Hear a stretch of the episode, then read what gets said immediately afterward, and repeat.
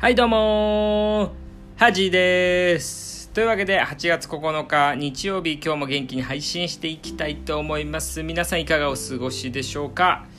今日もねまあ最高気温32度ぐらいですかね。でまあ晴れてましたけどもやっぱり夏暑いですけどやっぱ外出てねちょっと汗かくっていうのはやっぱいいなと思いますよね。ではあの僕ね前こうラジオでも言ったんですけどちょっと目がね角膜が剥がれちゃう病気なのであんまりねエアコンとかこう空気が乾いちゃうとね剥がれやすくなっちゃうんでできるだけエアコンとかねつけないようにしてるのでこう扇風機と外の風だけでねなんとかしのいでるんで今年はねもう地獄の夏になりそうですけどもまあ、その先の冬も心配ですよね。冷暖房をつけると乾燥するんでね。ちょっとどうしようかね。ちょっとこ今から対策を決めなきゃなとは思うんですけども。えー、昨日ですねあのー、なんとついにねエアポッツエアポッツプロですかね。あのノイズキャンセリングがついてる方エアポッツプロを買いましてね。使ってるんですけどやっぱいいですね。もう僕あのアップルウォッチね。あのー、たまにねこうラジオ中に Siri が発動するんですけど Apple Watch を持ってますんでこうまあ iPhone でね、まあ、iPhone、Apple Watch こう AirPods ってことでねこうアップどんどんこうジョブズジョブズ化してますけども。まあ、あとねあのジーパンと黒い T シャツもう着ればねもう成仏ですけども。まあエアいいですねエアポッツ。やっぱこう Bluetooth ねやっぱこう線がないっていうのはねやっぱりこう心地いいですよね。でこう今までねあの2年ぐらいあの BOSE のそれもノイズキャンセリングついてるんですけどあの Bluetooth のあのヘッドホン使ってたんですけどやっぱ夏はねちょっと暑いっていうのとやっぱちょっと大きいっていうのとあとね髪がねあのぺちゃんこになっちゃうっていういや僕も何回も今までね言われましたね。な変な今日寝癖すごいですねみたいなね。寝癖ってわけじゃなくてこう、ね、ヘッドホンでこう押しつぶされて変な髪型になってるだけなんですけどね。まあけどすごい使い心地よくて音も良かったんで2年ぐらい使ってたんですけどちょっとこう軽量がねいろいろ物を変えようかなと思って、えー、今回ね AirPods にしました。今ねあのー、結構あのー、リフォームというか、まあ、模様替えをね結構いろいろ物を変えたり持ってるものを変えたりしてるんですけどもあとキーボードもねあのー、普通に有線のやつ使ってたんですけどこれもワイヤレスの、まあ、ロジクールの、えー、のに変えましたしちょっとまたいろいろ家具もね変えようかなと思ってるんですけど、まあ、やっぱ23年おきぐらいにねこう気分転換というかしたいなと思いますね。でもこれこう模様替えしようと思ってねこういろいろ揃えてるんですけど前のね家結構僕汚かったんで物も多くてね。そうするとね模様替えってなかなかできないんですよね。しようと思ってもなかなかできないんで、まあ、前の家はま6年もっとかな？8年ぐらい住んでましたけど全く模様替えしなかったんですけど、えっと、今の家に移り住んで、まあ、4年ぐらいですけどほんと半年にね1回以上模様替えしてるかなと。やっぱ物がね少ないといろいろ変えられたり物も変えやすいですよね。だからそれもねあの物が少ないっていうのっていうののね良さかなとは思います。今引っ越ししろって言われても多分荷物とかすぐ引っ越しできるかなと思います。荷物が少ないんでね。なんでこう皆さん前ね掃除の話しましたけどもまあ是非こう今後も今後もと皆さんもちょっと部屋をねあの物を少なくするといろいろしやすいのでねおすすめですね。でまあ捨てるって話をしたんですけどもこう物だけじゃなくてねこう捨てるってま知識とか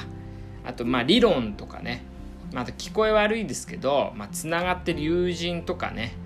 捨てるっていう表現はあんまね誤解を生むかもしれないですけど、まあ、ちょっと整理するっていうのは重要かなと思いますね。例えばあの今までね自分が今までの人生で使ってた、まあ、理論とかがあるとは思うんですけどなんかそういうのがねこう成長していくとというかねあの年重ねていくと邪魔になってくるむしろ足を引っ張ってくることがあるんですよね。例えばあの高校生の時にあのあんまこう人前でめちゃくちゃ勉強するのかっこ悪いなみたいな皆様あるとは思いますけどだから人前で勉強しないでテストでいい点取るっていうのかっこいいなみたいなこう自分なりの理論があったんですけども、まあ、それやってて、まあ、高校時代はねそこそこいい点数は取れてたんですけど大学入ってこう、まあ、結構テストの点数もちょっと悪くなっちゃってでもその理論をね使ってたわけですよ。なんかこう人前でしないでこう家に帰ってして、まあ、テストでいい点数。それじゃね結構間に合わなくなってきてで僕の近くのね、あのー、友人がすごいねこう授業もしっかり聞いてもう勉強も教えてくれるんですけど、まあ、真面目な感じでね。で結構みんなちょっとこういじったりねいや勉強しすぎだっていじったりしてたんですけどその友人を見てたらねこうまあその友人もねあの優秀だったんですけどそのなんか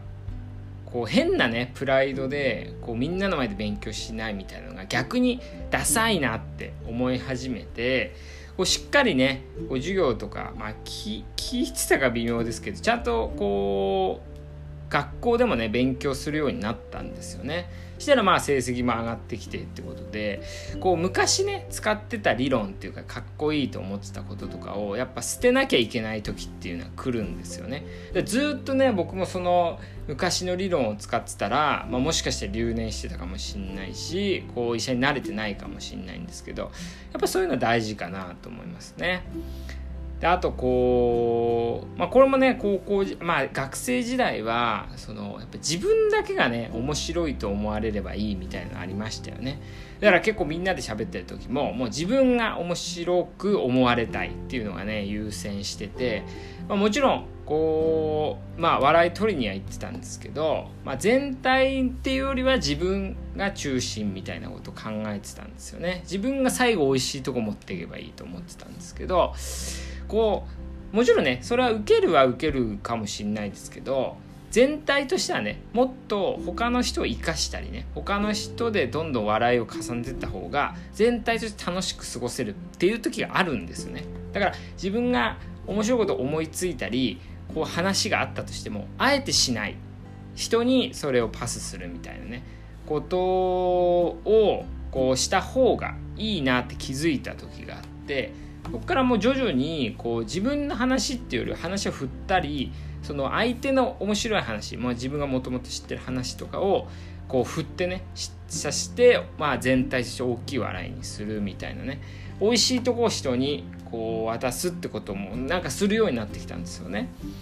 でそっちの方がねこう何て言うのかね気持ちいいというか、まあ、達成感がねこう結構あるんですよね。だからそういうふうにこう昔ねやってた昔がいいと思ってたことをこう捨てて新しいことにしたから得れる得れたことっていうのは結構あるんでねこう皆さんこうずっとね同じ理論でやってる人とかはちょっと本当に今昔は良かったかもしれないけど今本当にそれが適用できてるかなっていうのを実は足を引っ張ってんじゃないかってねそういうこともあると思うので是非こう見直してみてもいいんじゃないかなと思いますね。あと,、えーと、僕これは僕の意見なんですけどこう知識ですね知識を捨てるってことは結構重要だと思っててこう結構頭に隙間がないとやっぱり新しいこととか、まあ、発想とかって浮かばないと思ってるんですよね。